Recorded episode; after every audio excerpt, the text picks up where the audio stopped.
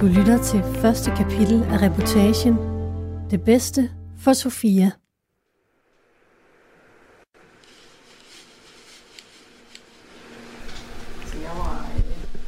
På det tidspunkt, børn, det var ikke lige noget, der var på tale for mig. Jeg har egentlig aldrig brugt mig om børn. Det var ikke noget, jeg skulle have. Det, det var noget, jeg havde meget svært ved. De, de, der, jeg havde ikke interessen. Det sagde mig ikke noget. Det var, det var mig dengang. Og egentlig i mange år frem. Og Philip, han noget anderledes end mig. Han vil gerne have familie, og vil gerne have børn. Og, men det var ikke lige, det var ikke lige mig. Hvornår får du så lyst til det? Mm, det er ikke andet end et par år tilbage, hvor jeg snakker med, med nogle gode venner, som jeg tror sætter tingene lidt i perspektiv for mig. Prøver ligesom lidt at snakke med mig om, jamen, hvad er det egentlig, der er vigtigt her i livet? Er det, er det familie? Er det at køre i den rigtige bil? Er det, er det at få børn? Er det arbejde? Karriere og den vej? Hvad, hvad er det egentlig, der er vigtigt? Hvad er det egentlig, der betyder noget? Der, der var en rigtig god snak, som ligesom satte tingene lidt i perspektiv for mig, at hmm, jamen hvis det, det, det, hvis det skal være, så skal det måske også være nu. Og det kunne måske, det, det, det kunne måske egentlig godt give noget andet. Og gøre noget godt. Der blev bare sagt nogle gode ting, som lige pludselig ikke skræmte mig længere, som det egentlig altid har gjort. Og så gik jeg bare hjem og sagde til Philip, jamen, så jeg tror, jeg, jeg synes, vi skal gøre det. For hvorfor vente? Hvad er det, vi venter på? Hvad er det, jeg venter på? For jeg har altid haft nogle ting, hvis man skulle have børn, så skulle man have alt muligt på plads inden. Altså alt økonomisk og hus og arbejde, alt skulle være på plads inden. Men hvorfor var det, jeg gik og ventede på det? Altså til hvilken gavn? Og så, så ja, efter lang tid, og et tabt barn, en spontan abort, så kort tid efter så sad Sofia fast.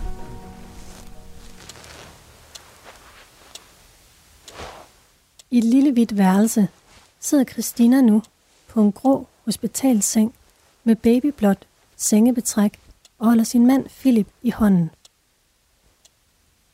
Der er så stille. Kun få lyde. Babygråd fra rummet ved siden af og en svag motorlyd fra parkeringspladsen nedenfor trænger ind. Philip og Christina har været her i 14 dage nu. Den 12. november 2019 kom Sofia til verden. Men Christina og Philips øjne lyser ikke. Langt fra. Renderne under deres øjne er mørke, som om denne onsdags gråvejr har lagt et slør af tåge i deres blik.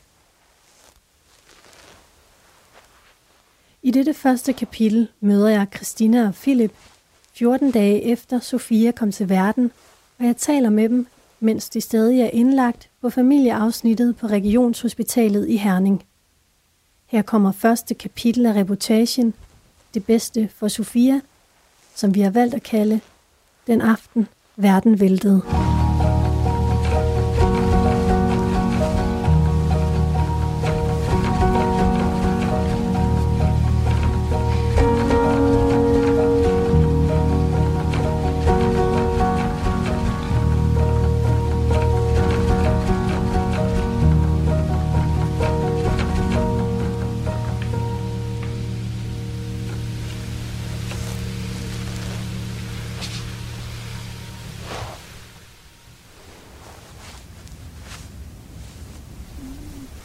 Christina var gået lidt over tid, og blev estimeret til, at barnet skulle være cirka 4300 gram, og så blev hun sat i gang øh, om formiddagen med nogle piller, og så gik vandet klokken 7 om aftenen. Øh, og så kom der ellers bare vejr lige derefter. Og så ringede vi til fødeafdelingen i Holstebro.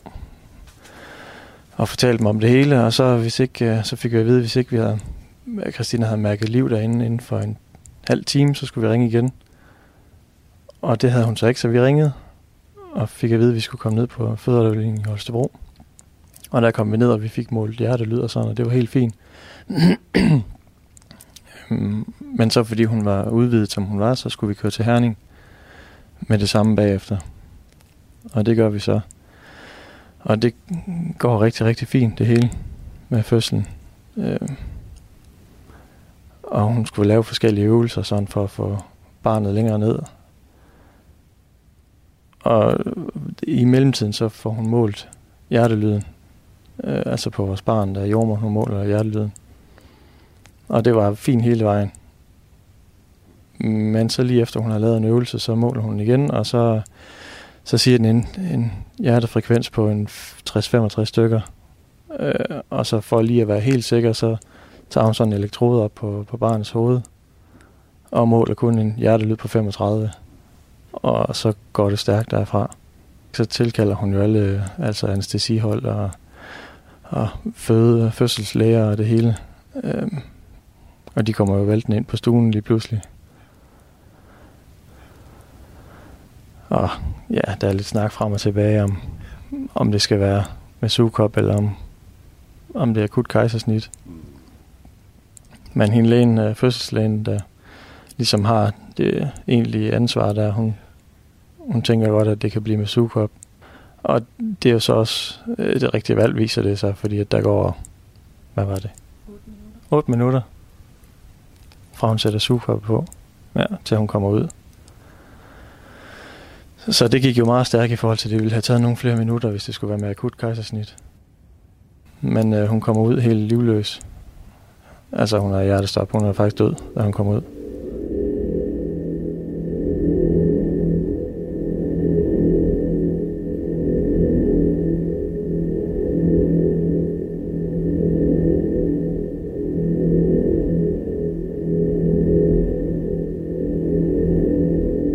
Øhm, og de får skåret eller klippet navlesnoren over, og så anestesilægerne og det hele det hold der, de får hende over på. Så leje, som der er derinde også, jeg minder om det i hvert fald. Og så går jeg i gang med, med hjertemassage på hende. Prøver at blæse luft i hende først, men der sker ikke rigtig noget. Normalt så kan man bare lige knuppe dem i gang på ryggen og sådan. Så kommer der liv i dem, men der skete ingenting. Og Christina, hun ligger Jamen altså, hun blev trukket ud.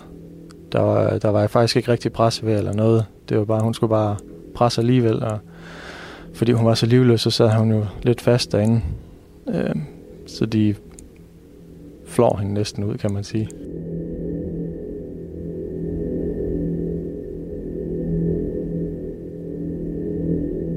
Det, jeg havde jo samtidig med, at jeg var så bekymret for, for vores lille datter, der, der ikke kom gang i hende, så tænkte jeg også, at det var så sundt for Christina.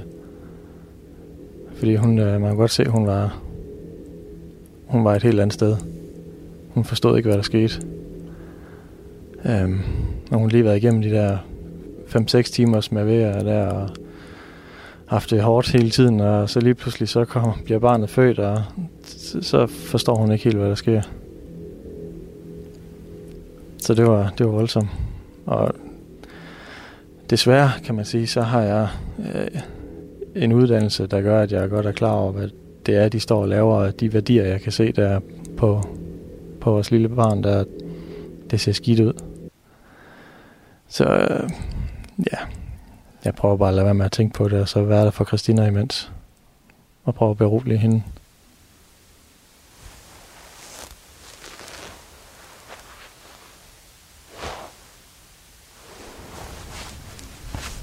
Jeg, jeg tror bare, jeg lægger krop til. Jeg, jeg forstår det ikke. Jeg, jeg forstår ikke, hvad der egentlig sker og er sket. Jeg tror, når jeg skal passe på mig selv, så pakker jeg mig ind i, i en skal, for, for ikke at lade det komme ind. For så kan jeg nemmere bearbejde det. Men jeg, jeg forstår ikke alvoren i det. Da hun kommer ud og bliver lagt på mig, forstår jeg ikke, at hun er død. Altså, jeg, jeg ser bare, at hun er griset til, som nyfødte børn nu er, og siger til Philip, Philip, husk nu, vi har, hun skal jo lige være, være ren. Altså hun skal lige vaskes. Og Philip så siger til mig, ja, det, det tager vi bagefter. Jeg har ikke forstået, at hun er død der. Det, jeg kan godt se, at hun så med det samme bliver taget væk fra mig og lagt over på bordet ved siden af, og de begynder at, at yde øh, hjertemassage på hende, men jeg forstår ikke alvoren i det. Det er først efter lang tid, hvor Philip har været ude og skulle have noget, noget luft og kommer tilbage sammen med jordmoren og fortæller, at, at de synes altså det bedste, det var, at hun blev døbt nu. Og først der, der, der forstår jeg godt, jamen, det er jo alvor så, hvis hun skal døbes på sygehuset, for det er jo der, man normalt døber sit barn. At så det går lidt mere op for mig. Og alligevel tror jeg ikke rigtigt, jeg forstår det. Altså, jeg, kan jo, jeg står med ryggen til det anestesihold, der står og yder hjerte lungeredning på, på vores lille datter. Og vender mig også om en gang imellem, og jeg kan bare se så en helt ligebleg pige, der ligger der, og de trykker i hende og yder hjertemassage og blæser luft i hende og sådan, men der sker stadigvæk ingenting, og jeg kigger igen om på Christina og, og holder øje med hende og, og taler til hende også, og, og venter stadigvæk, har stadigvæk mine ører om at vente på, at hun skal begynde at græde. Men der sker ingenting. Ingen lyd overhovedet. Udover at jeg kan bare høre, at de er, snakker om, at de skal have prøvet at sætte en knogleskrue her og der, fordi de kan få lagt en IV-adgang, som det hedder, for at give, give noget adrenalin. Øhm, og, og så kan jeg bare mærke, at jeg får det dårligere og dårligere. Øhm, får faktisk kvalme.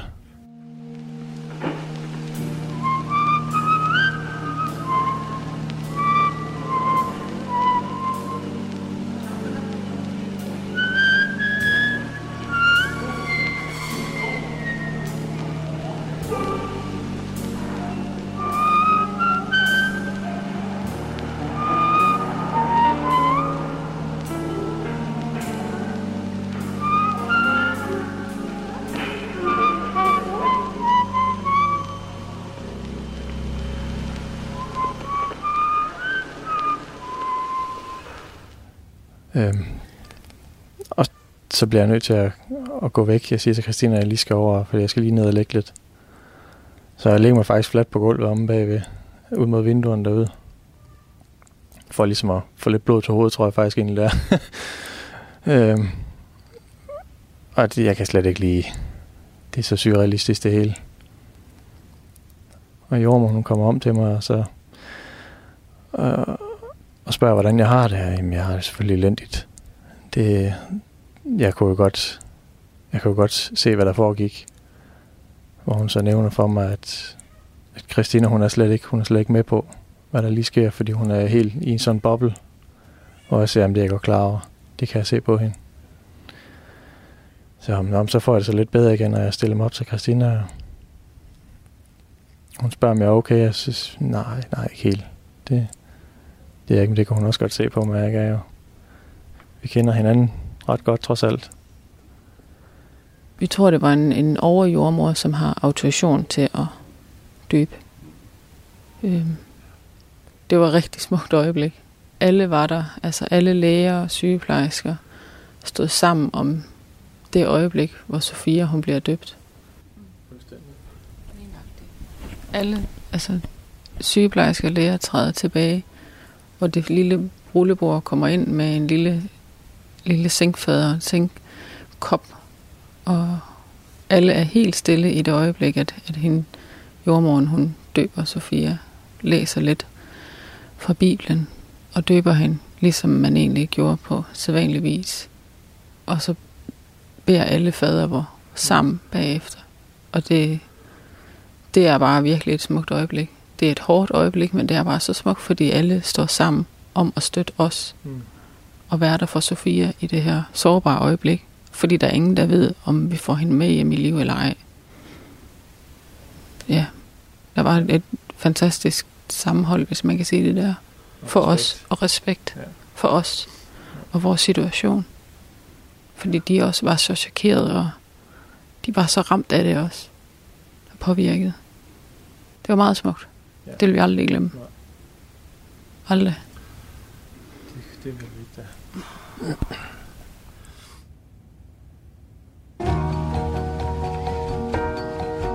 Vi zoomer lidt ud kigger ned på Christina og Philip, der stadig sidder anspændte sammen på kanten af den grå hospitalseng. Christina iført sort joggingtøj, Philip i jeans og en blå t-shirt. Det var slet ikke meningen, at de skulle sidde her. På den her måde. I det her mareridt. Vi svæver lidt væk. Ser hospitalet oppefra. Kigger ned på læger, der løber. Klovne, der smiler.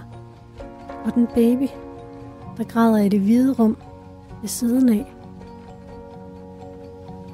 Par etager nedenunder på et lille ydmygt kontor lige ved indgang N2 sidder hospitalspræsten Svend Erik Søgaard.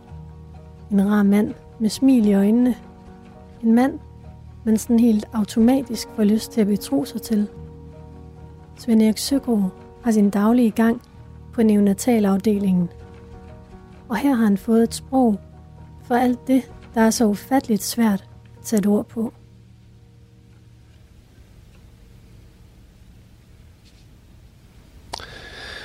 At møde mennesker i sorg,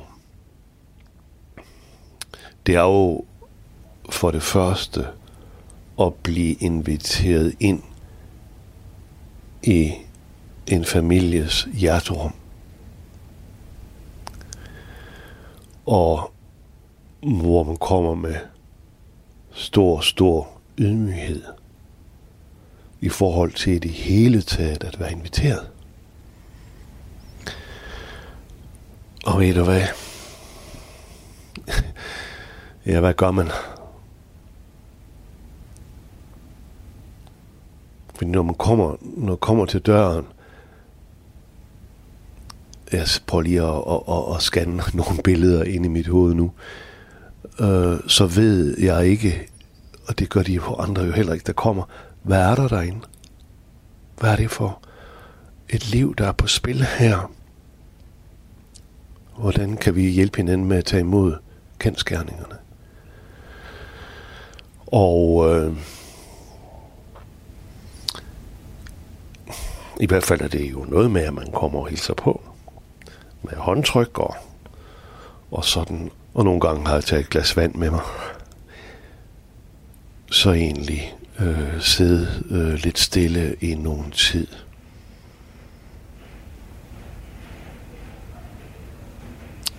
Hun kan sige, så er vi her. Og tit åbner det, fordi jeg er der jo på en invitation, formidlet af jordmoren. Sige, jeg vil gerne lige have, at I fortæller lidt om jeres situation. Og det gør de meget gerne. Og her hjælper fortællingen øh, lidt på vej med den indsigt, jeg nu har fra lignende situationer. Men, men det er jo helt nødvendigt, at det, det sker øh, på de vilkår, der er i den konkrete situation. Og så jo øh, her øh, prøve at redegøre for de muligheder, der er.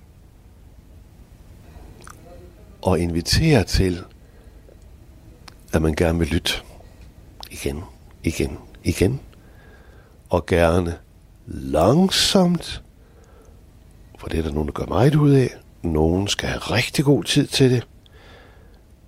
Så tålmodighed, almindelig omsorg, at møde den nogle gange helt utrolig træthed, der kan melde sig. Den kan være stor. Der er set. Opgivenhed. Og så i en proces jo komme ind i, og så tale, det er der faktisk mange, der kommer ind i, og tale om magtesløshed, meningsløshed, uretfærdighed, sammenhæng, kærlighed, parforholdets mysterier. Det må man ikke gå alene med og jeg har, øh, har haft og har en mentor, som igennem tiden af sin litteratur har sagt, at ind i de her situationer, der er trøsten i grunden, at der ingen trøst er. For du kan ikke trøste det væk. Og hvad siger man, når man kommer ind på sådan en stue også? Så siger jeg også, tillykke med jeres lille barn. Og synes du ikke, at din kone, du vidste godt, hun var skøn, men nu hun der blev hun endnu skønnere, er hun ikke smuk. Og man kommer igennem det, og har sådan en kærlighedsfrugt imellem sig. Og det er fordi, jeg selvfølgelig også har den kontekst, jeg har. For jeg tror på, at Gud tager imod det lille barn. Allerede for undfangelsens øjeblik. Det gør jeg virkelig. Og så, så må han tage sig af det. Så derfor også nogle gange skælder vi også lidt ud. Vi kan godt skal lidt ud. Vi kan godt være lidt fælles om at skælde os. Simpelthen også for galt, At Gud lader det her ske. Så nu har han bare at klemme ballerne sammen, og så være vi er. Hvordan? Det ved jeg ikke. Men det har han altså bare at gøre. Og jeg har et sted inden i mig en tillid til, at han gør det. Hvordan? Det ved jeg ikke. For der er jeg prisgivet samme usikkerhed som familien. Men jeg har en tillid til, at han gør det.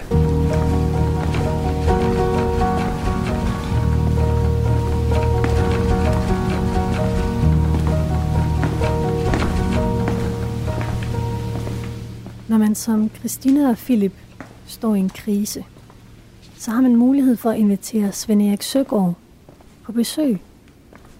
Og lige nu går han på gangen på vej mod deres hvide værelse. Han skal ind og hjælpe dem med at forstå kendskærningerne. Han skal hjælpe dem med at sætte ord på meningsløsheden, smerten og sorgen.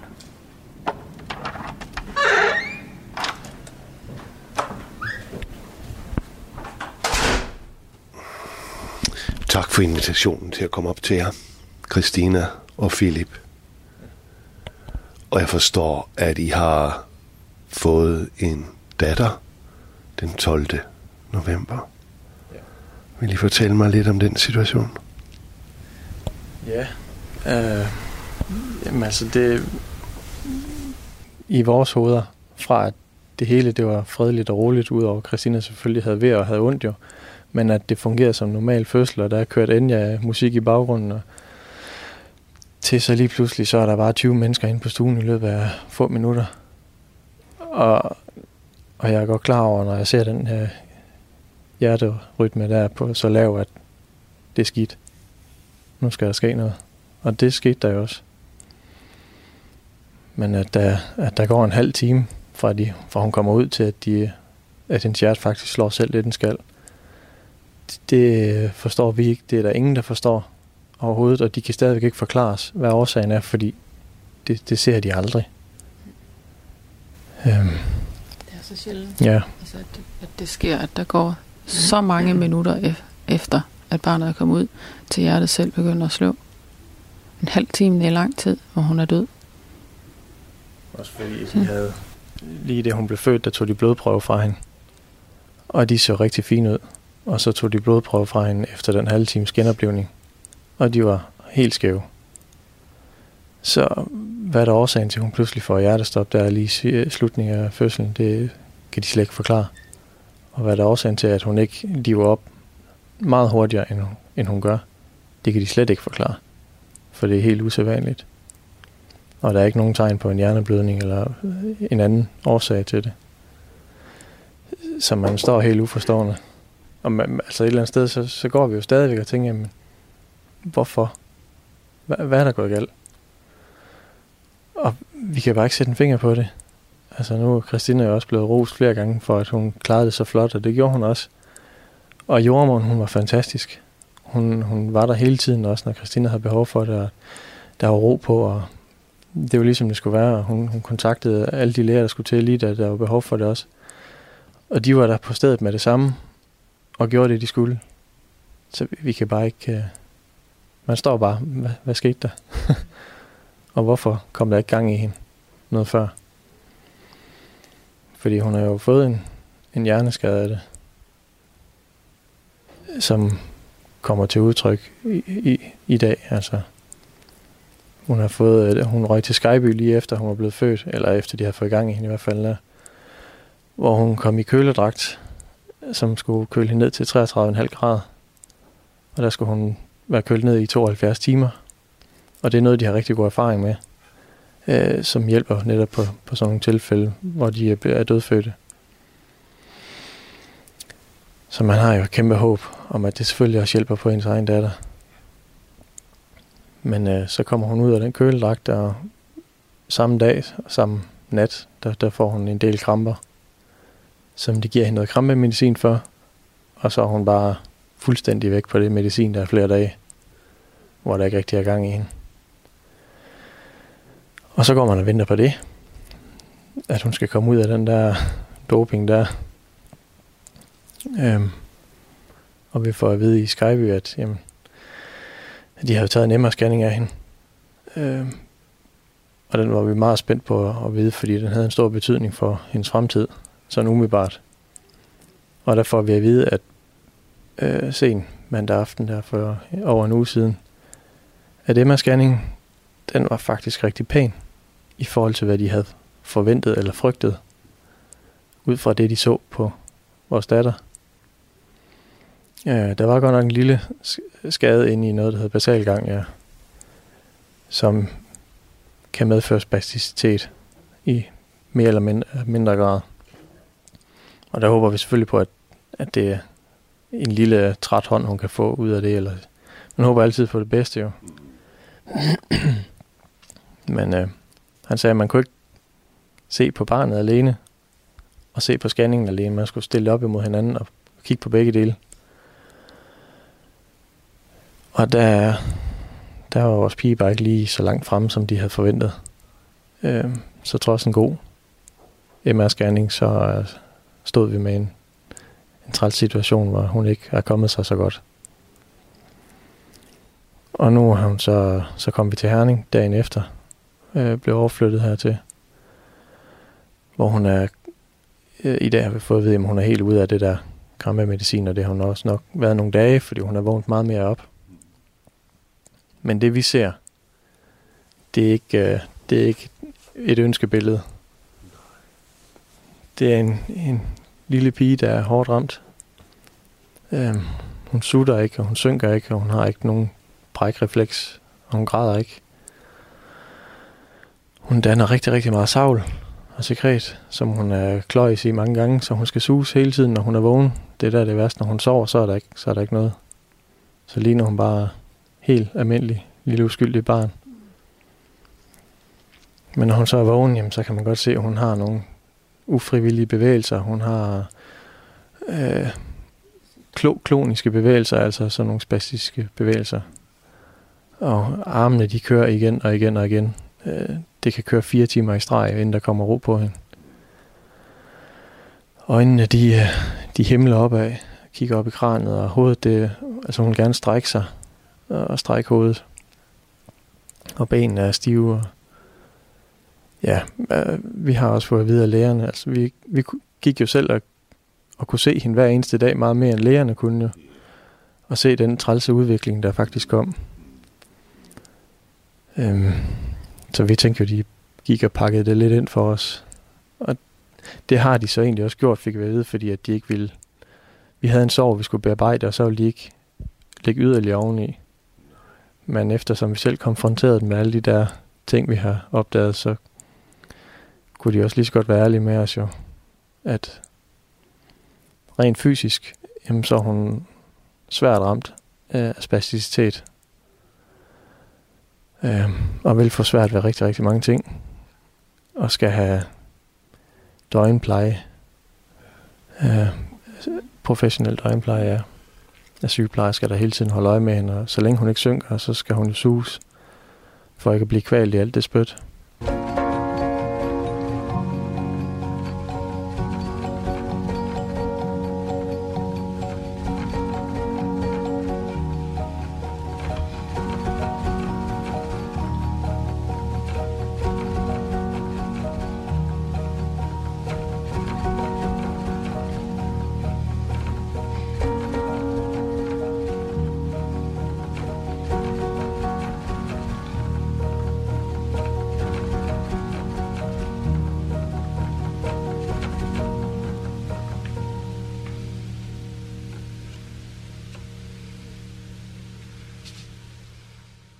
Du prøve at beskrive, hvordan, hvordan sorg ser ud? Hvordan ser det ud, når det rammer et ansigt? Ansigtet på en og samme tid stivner og brister. Der kan være tårer, men ikke altid. Og udtrykket kan være, hvad kan man sige, det udtryk, der er inde i sindet, det har lang vej frem til kroppens gebærden. Men kigger ned.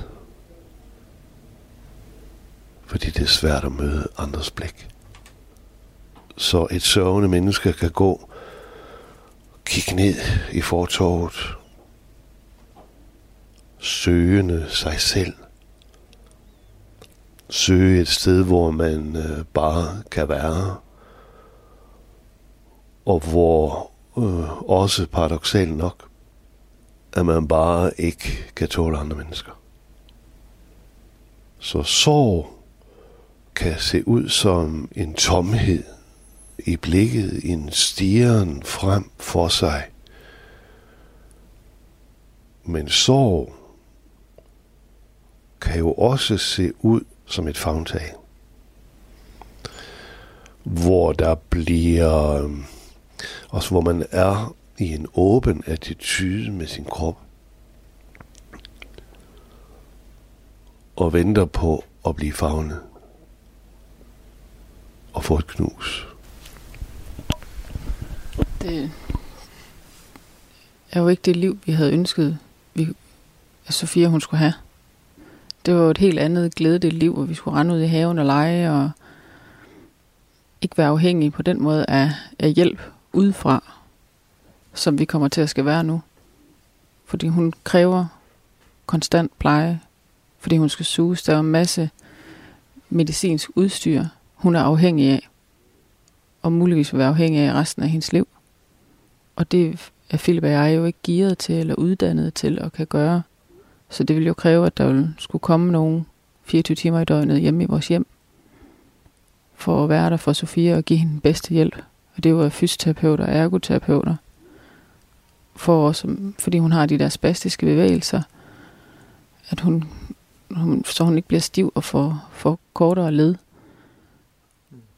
Og det er jo, ja, det var bare ikke lige det, man, det var ikke, det var ikke det, vi troede, vi skulle give hende, at hun skal have hjælp hele tiden, og måske være linket til en kørestol, og ikke kunne opleve verden, ikke vil kunne sanse ting. Vi ved ikke engang, om hun nogensinde kommer til at forstå, at Philip er hendes mor og far.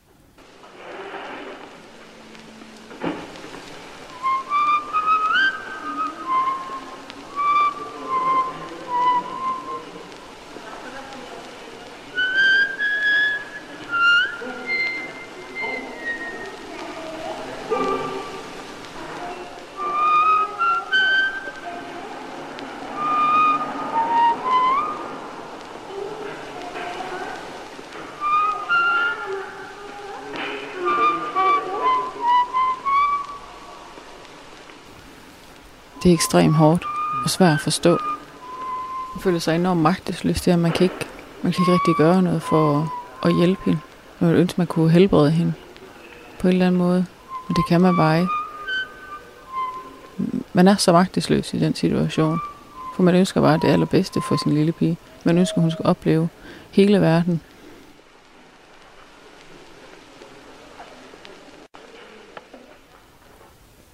Det, det er nu, der kommer, kommer til at kan tage flere år, før man finder ud af det, fordi at, jamen det fysisk, det kan de jo se nu, men hendes personlighed, øh, rent kognitivt og sådan, det, det kan de ikke, øh, det må tiden jo vise i forhold til børns udviklinger. Men vi har fået at vide, at hendes hjerne den er mindre, den vokser langsommere, øh, og det, det kan man også se på hendes kranie, at de kranieplader, de ligesom vokser lidt over hinanden, fordi der ikke er noget til at presse dem ud af. Øhm, så ja, det, hovedet, det, det kan de ikke rigtig, altså hendes personlighed og sådan, det kan de ikke sige noget om nu. Så vi håber selvfølgelig på, at, at hun kommer til at kan snakke, og hun kommer til at kan som Christina også siger, at hun kommer til at kan sanse, øh, smile og, og vide, at vi er hendes forældre. Altså normalt så kan man jo tage et barn op til sig, når det græder. Hun græder jo så ikke, men vi kan se på hende, når hun er ulykkelig. Kommer nogle klunkelyde og... Hun, ja. Så, men indtil videre har vi faktisk ikke rigtig haft nogen, noget held med at, at kunne trøste hende. Når hun har de der perioder, hvor hun bare ligger time efter time og urolig og utilpas, så kan man ikke gøre noget. Og også netop i den periode, jamen, så døjer hun meget mere med det spyt og, og sekret, der hun gylper mere. Og, ja, det er ret frustrerende. Det, det er magtesløshed.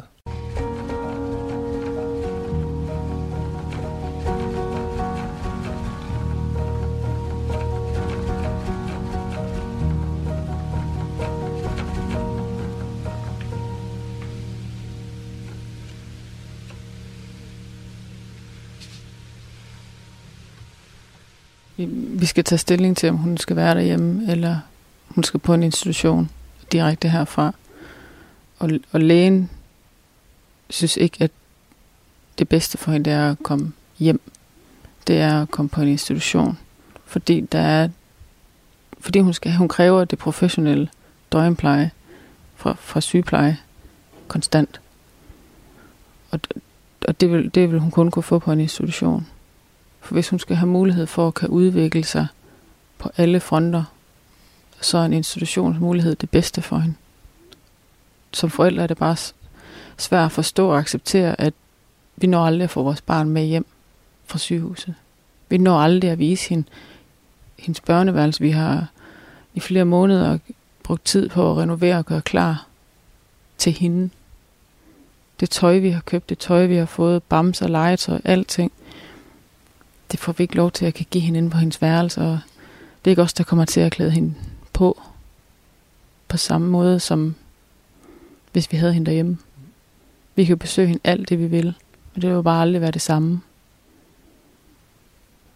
Men vi bliver nødt til at tænke på, hvad der er bedst for Sofia, og det er på en institution, hvor de er gearet til børn som Sofia.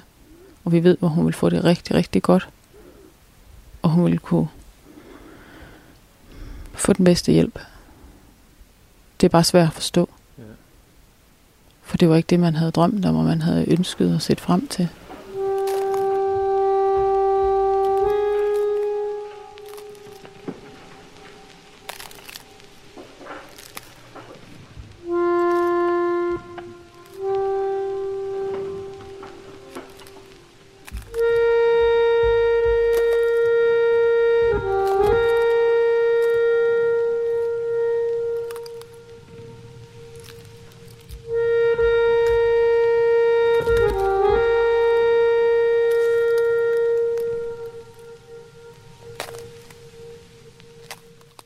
Føler jo knap nok, at vi har nået at få lov til at mærke det at være forældre og være mor og far. Mm. Og alligevel, så kan vi jo godt mærke, at vi er forældre, fordi der lige pludselig opstået en kærlighed, altså fra et splitsekund ja. til et andet splitsekund til et menneske, man ikke har set før. Ja. Så det, det er bare så, så det er så svært at forklare, fordi man har så meget kærlighed til et lille menneske, man ikke har mødt før.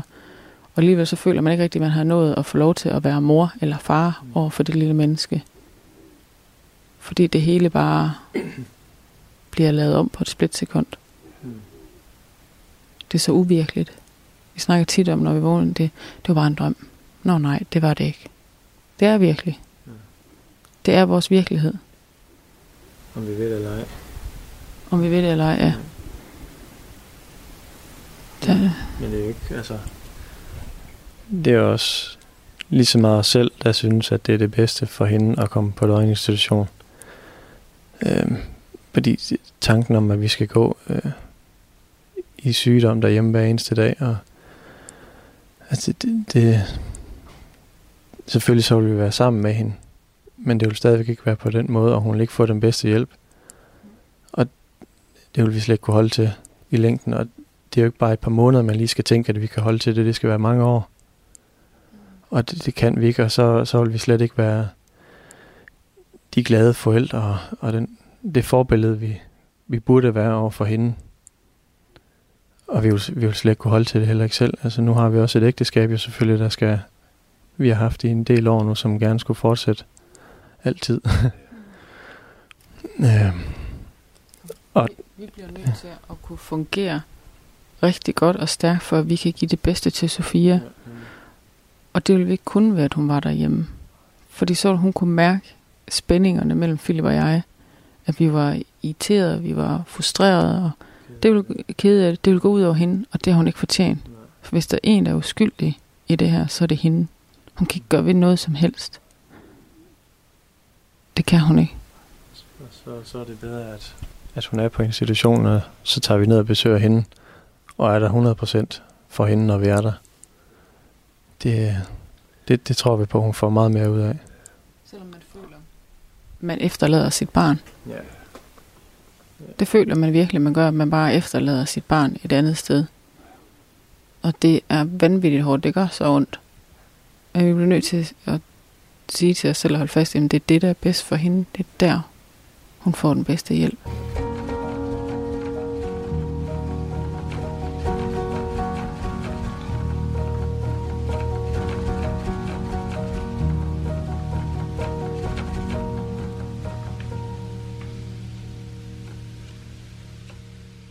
Sorgen er sort. Det har jeg fra Jørgens Møllehave, og det har jeg fra mig selv. Den er sort. Øh, det er også det, vi ser, når vi skal sætte farver på. Det er sort. Men Johannes Møllehave siger jo så samtidig i en af sine fantastiske bøger, at sort bliver til i en ægte blanding af alle farver. Så når lyset brydes i det sorte, så kommer der nogen, så kommer hele farveskalaen frem. Og det kan du også se i en sørgendes ansigt. At kærligheden er der. I rynkerne. I tårerne. Et sørgende menneske er for mig et smukt menneske. Der sætter sig en skønhed igen hos et sørgende menneske. Det kan jeg ikke helt beskrive med ord, men altså, kunstnerne prøver det. Og det, det, det synes jeg, der gør. Nej, Maria Eit har døden taget noget fra dig, så giv det tilbage.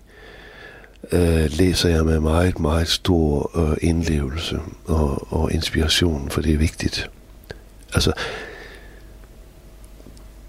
der kommer også igen med en skriveproces, da hun mister sin søn, hvor hun professionel skribent, som hun er, er totalt lammet. Skriveprocessen begynder langsomt, og til sidst så bevæger hun sig frem imod et øh, fantastisk øh, stykke poesi. Har døden taget noget fra dig, så giv det tilbage. Giv det tilbage til en rose. Giv det tilbage til en dreng, der går der med sin hætte. Giv det tilbage til en vinterdag. Giv det tilbage midt i regnen.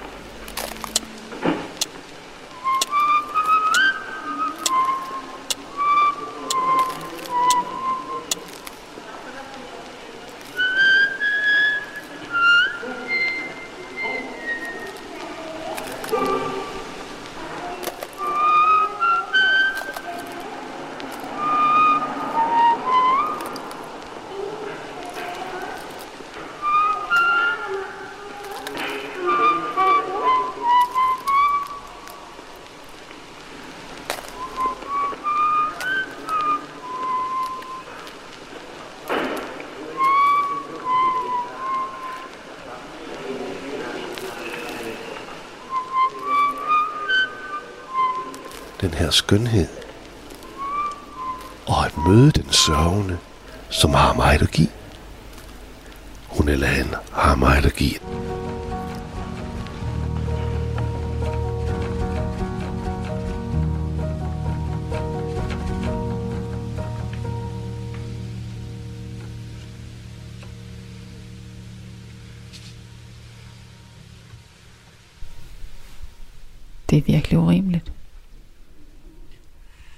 Det er det bare. Mm. også når man egentlig har fundet ud af, at man vil jo egentlig gerne det projekt baby der og have et barn, så er det da dybt urimeligt, at man ikke får lov til at få det. Ja. ja. Altså det positive, det er, at man har fundet ud af, at man faktisk gerne vil have et barn, og man gerne vil være mor. Hvor irriterende det er at indrømme. Men Hvorfor er det irriterende at indrømme? Fordi jeg er stædig. og fordi jeg har haft så firkantet en holdning til det med børn. Så er det da ikke sjovt at skulle indrømme, at jeg faktisk gerne, at jeg er faktisk glad for, at jeg har fået et barn. Og jeg faktisk gerne vil have et barn. Det er da ikke, det er, det er da ikke sjovt at indrømme. Så er man jo sårbar.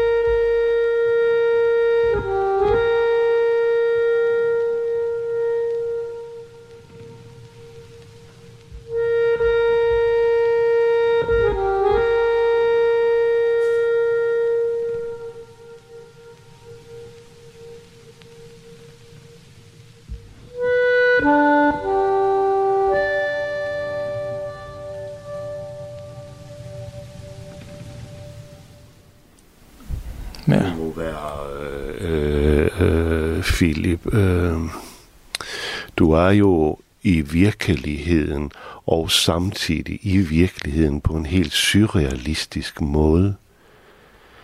Øh, og, og det må være et enormt arbejde at være i. Som vidne, som far og som ægtefælle. Jamen, hvordan har man det? Øh, det? Jeg ved godt, det er et dumt spørgsmål, og det er måske ikke engang til at svare på. At, at der må være, tænker jeg, en form for redsel. Fordi du med din profession kan se, det er rigtig skidt med jeres datter.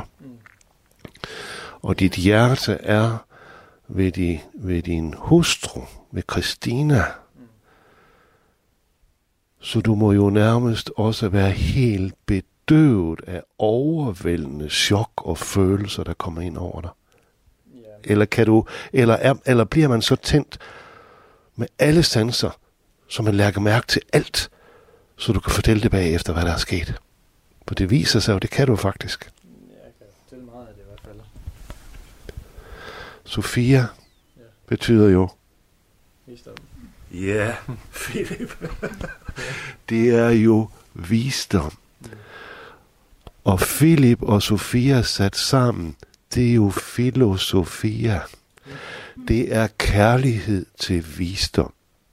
Og når man sidder og taler med jer her, og ser, hvordan I er ømme og nærværende sammen, så er I jo bragt ind i en del af filosofien, hvor smerten bor. Dør om dør med glæden. Og der hvor smerten og glæden bor sammen, der er også skønheden.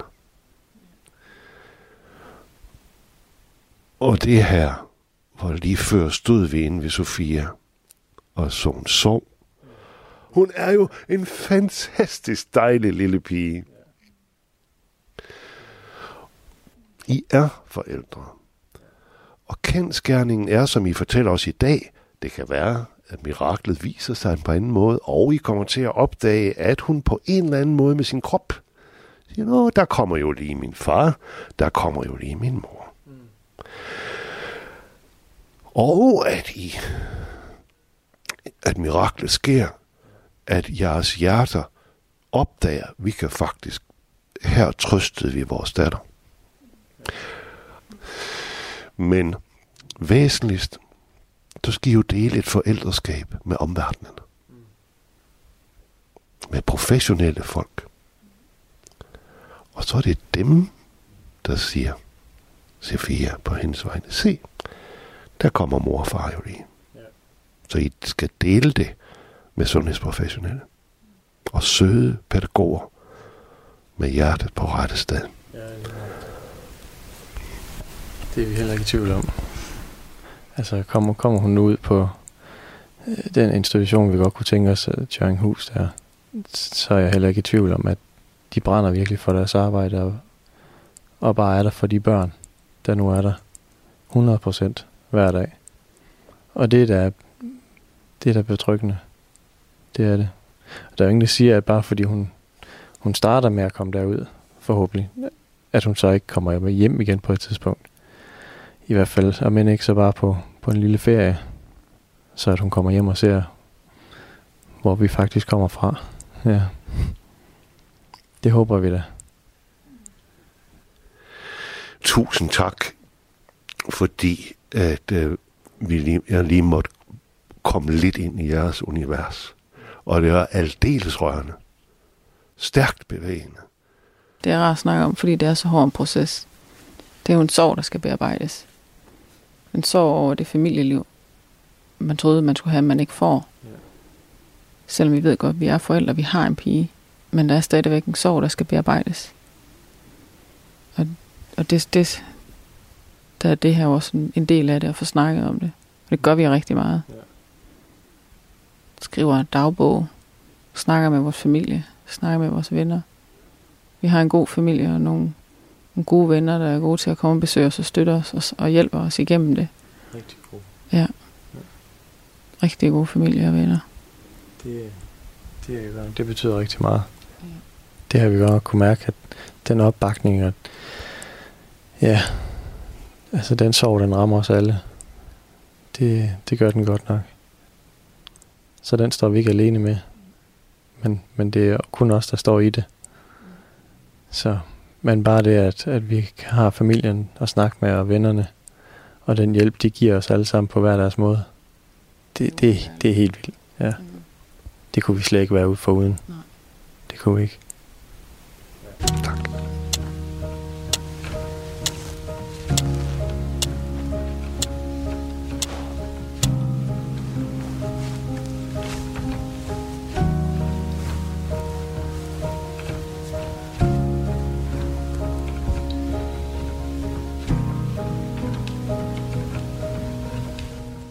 Du har lyttet til første kapitel af reportagen Det bedste for Sofia.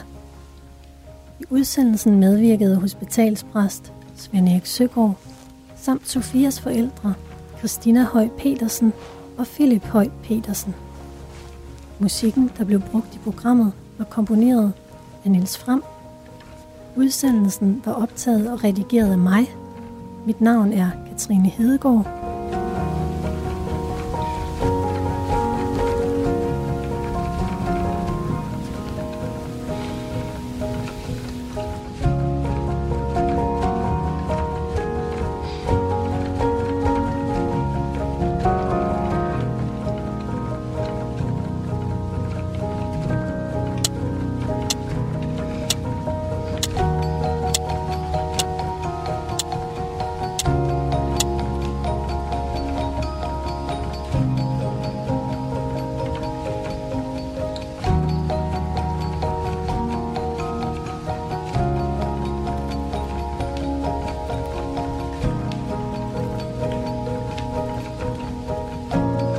Du andet og forløbigt sidste kapitel af denne reportageserie på næste lørdag, samme tid og sted, her på Radio 4. Men du kan faktisk allerede nu finde begge afsnit som podcast i iTunes, i vores Radio 4-app eller på radio4.dk.